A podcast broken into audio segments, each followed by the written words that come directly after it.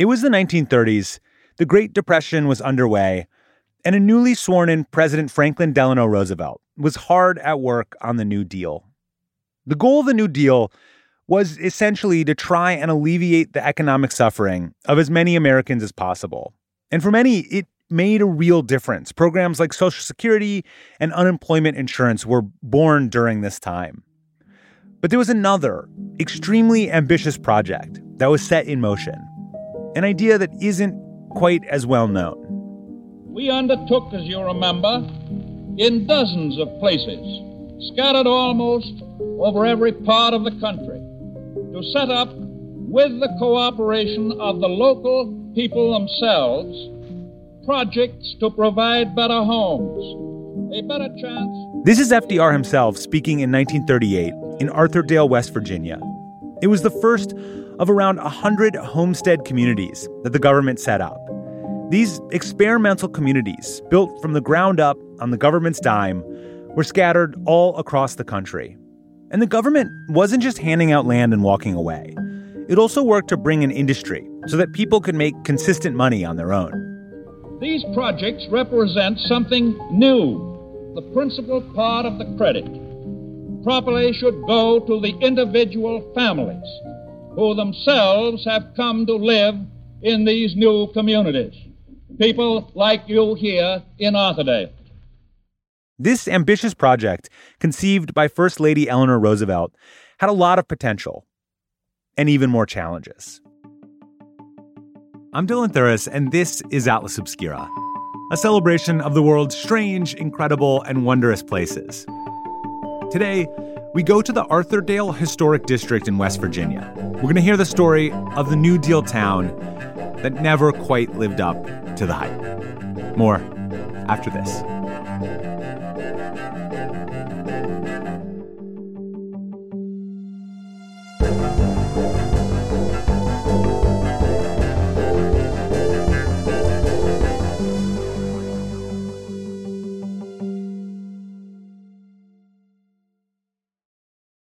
When was the last time I took a road trip? How many national parks could I hit in two weeks? What about hotels? Wait, hey, Erica, how much am I spending on travel? When your questions about life turn into questions about money, there's Erica, the virtual financial assistant to help you spend, save, and plan smarter. Only from Bank of America. What would you like the power to do? Erica is only available in the English language. You must download the latest version of the mobile banking app, only available on select mobile devices. Your chat may be recorded and monitored for quality assurance. Message and data rates and additional terms may apply. Bank of America and a member FDIC. If you're looking for a place where the wide open skies and the towering mountains inspire you to find an untapped part of yourself, you might want to take a trip to Wyoming. It's a place where bold, curious spirits forge their own way on all types of adventures. There is no shortage of iconic, expansive landscapes out there. You can discover breathtaking hikes, stunning state parks, authentic Western culture, and other historic sites, along with the tales of famous outlaws like Butch Cassidy and pioneers like Buffalo Bill Cody. The truth lies west. Discover yours at travelwyoming.com. Arthurdale was set up in north central West Virginia, about 30 minutes from West Virginia University and an hour and a half south of Pittsburgh. And it remains a town today. We don't have any type of municipal structure. Um, we're just very small. This is Elizabeth Satterfield. She's the curator and director of education at the Arthurdale Historic District. It's an organization meant to preserve the town's history. about a thousand people live here, and it's mostly a collection of you know residential spaces and then you know some businesses kind of mixed in. Elizabeth herself grew up just 10 miles from Arthurdale. She learned all about its backstory in grade school. So West Virginia is very unique in that we're very focused on our state history, and that is like in our curriculum at the school level. So in fourth grade, you spend about half the year learning about West Virginia history, and then eighth grade is all West Virginia history. And there's a lot to West Virginia history. From the founding during the Civil War years to the drama post Civil War about whether it would rejoin the state of Virginia, to its status as a coal mining hub in the early 20th century. In fact, the state's reliance on that one industry is what made it especially vulnerable during the Great Depression. coal mining was on a decline after World War One. We didn't need as much coal, and coal was the top industry in West Virginia. So when the stock market crashes in 29, places like West Virginia are hit very hard. And then by 1933, things are incredibly dangerous and very poor. As her husband was getting to work on New Deal legislation, First Lady Eleanor Roosevelt wanted to help improve the lives of Americans in a deeply tangible way. And she figured she could begin by taking a trip to West Virginia. In many ways, it was profound. And has a very emotional visit and sees, um, you know, complete destitution, starvation, poor sanitation, disease, uh, a family, the, a little boy's holding his pet rabbit. And the, the sister says, you know, he doesn't know it yet, but we're going to have to eat the rabbit for dinner tonight. We don't have anything else to eat. So Eleanor Roosevelt goes back to D.C. and starts talking to everybody that will listen about what she saw in West Virginia. And the idea had already been floating around Washington of creating these subsistence towns, towns fully funded by the federal government. And they figure what better place to start than in West Virginia. The idea moves to the top of the list for the president and his cabinet. And the federal government buys around 1,200 acres of land in West Virginia. And by December 1933, just, you know, maybe four or five months after her visit, they've started construction in Arthurdale. For Arthurdale to become the dream community Eleanor Roosevelt hoped, it needed people. But they wanted a particular type of people. They wanted people who were capable of running a farm and in a nuclear family unit a mom, a dad, a few kids. You had to pass a test, which we call the homesteader test. And it's a lot of questions about farming, um, you know, crops, livestock, chickens, how much you know, um, what's your experience like? Because they wanted it to be successful and wanted you to be able to know how to farm. But they also asked questions about your attitudes, your education levels, what your aspirations were for your children. So, kind of some, you know, more like social um, and like psychological questions. And though this was the mid 1930s, Eleanor Roosevelt really wanted Arthurdale to include non white residents. But others involved disagreed so many New Deal programs have racism built in already. So Arthurdale is a product of that. And ultimately, they only selected white people to move to Arthurdale. This is very interesting because the areas that Mrs. Roosevelt had visited in 19, the summer of 1933 were heavily African American and foreign born populations. And so they essentially plucked the white people out of these communities and left everyone else behind. Families began arriving in Arthurdale in 1934 and immediately got to work.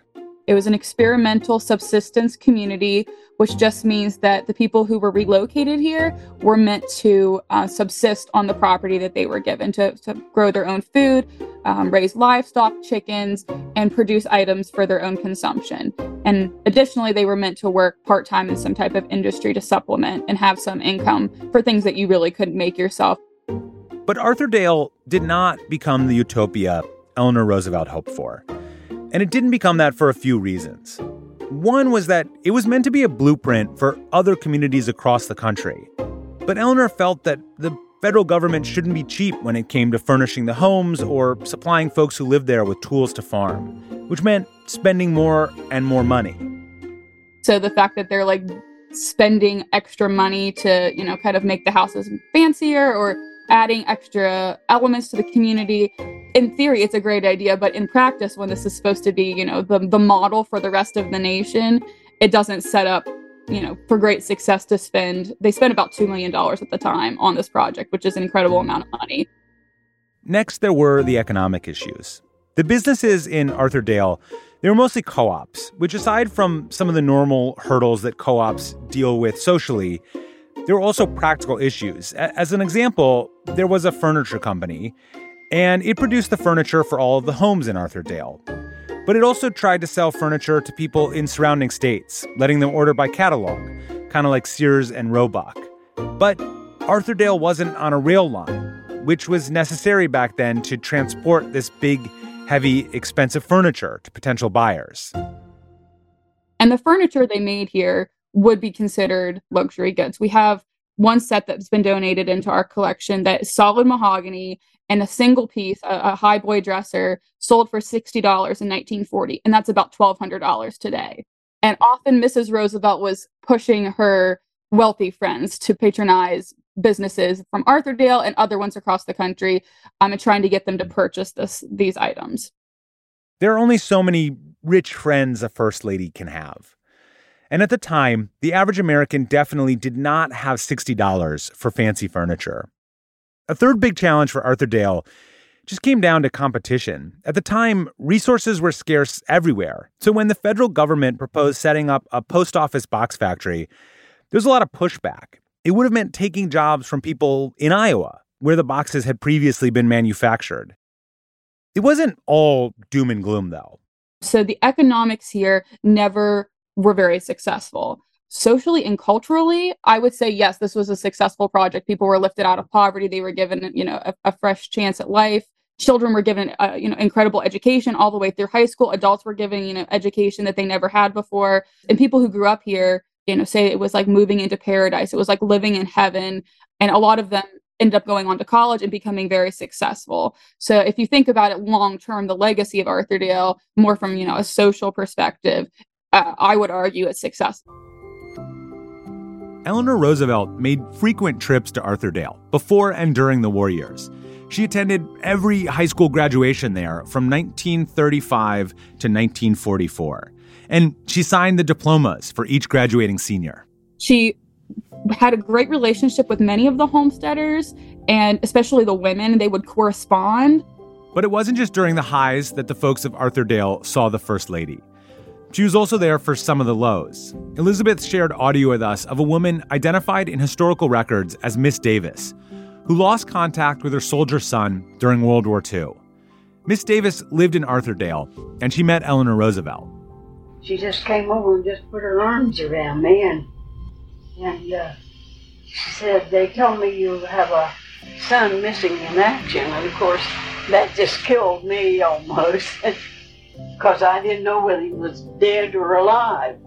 Eleanor decided she would do all that she could to help Miss Davis restore contact with her son. And two weeks after she got back there, I got a telegram that he was a prisoner of war in Germany.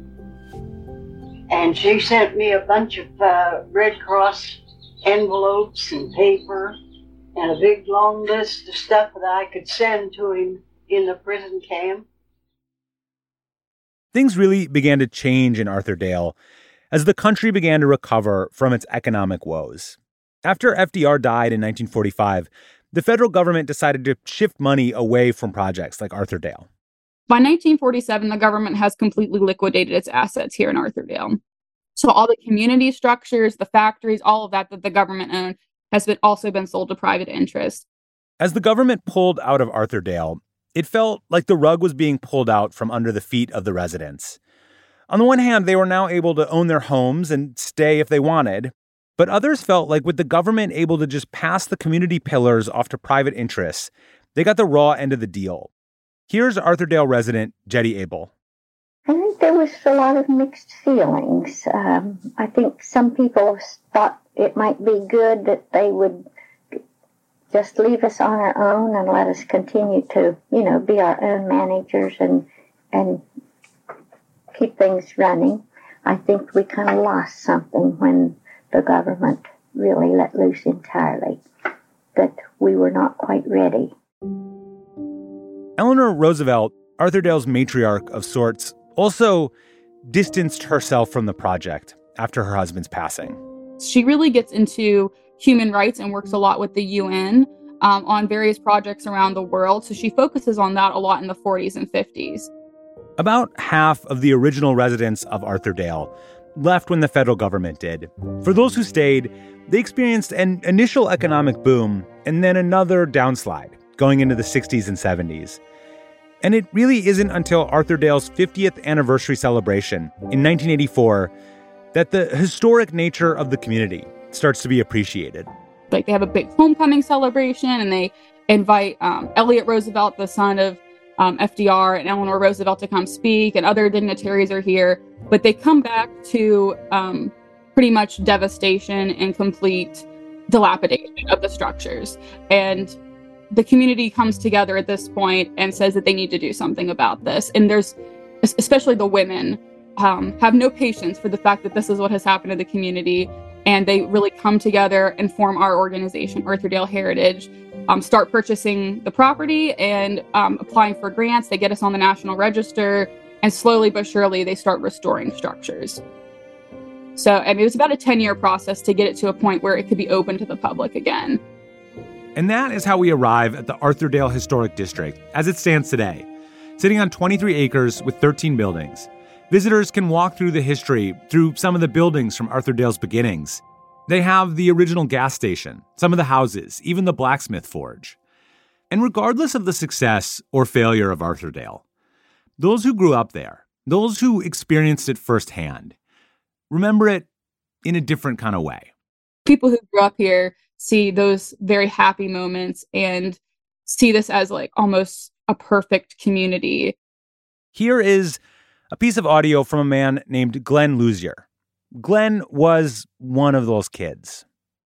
It's one of the most difficult things to try to explain is the feeling amongst the the people, the children that was raised here in Arthurdale. Wherever you would go, I, anywhere in the United States, and you would run onto one of the people who was raised here in Arthurdale, it would just be like uh, uh, a reunion of, of uh, one of your brothers and sisters, really. And there's a closeness that you just can't describe. The Arthurdale Historic District's hours and events can vary depending on the season. So if you're going to visit, check out their website and plan your visit from there. We will put a link in our show notes.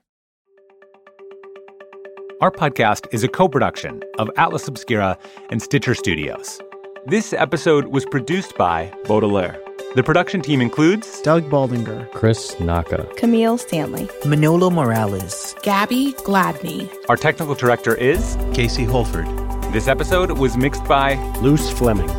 If you want to learn more, be sure to visit atlasobscura.com. There is a link in the episode description. And our theme and end credit music is by Sam Tyndall. I'm Dylan Thuras, wishing you all the wonder in the world. I will see you next time.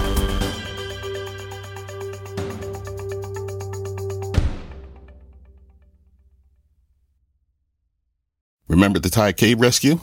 What about the mission depicted in Black Hawk Down or the epic rescue shown in Captain Phillips?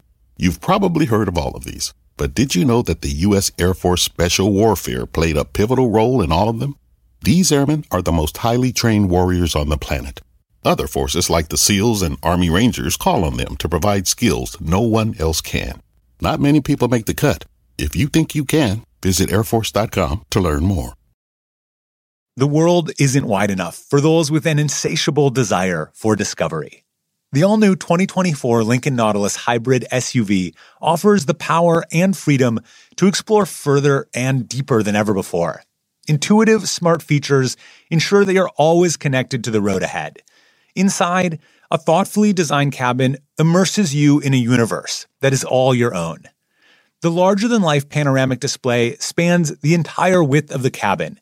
It's customizable and interactive. Drivers can even personalize their backgrounds with a series of nature inspired themes. This vehicle signals the arrival of an exciting new chapter for Lincoln. Discover more about the 2024 Lincoln Nautilus at Lincoln.com.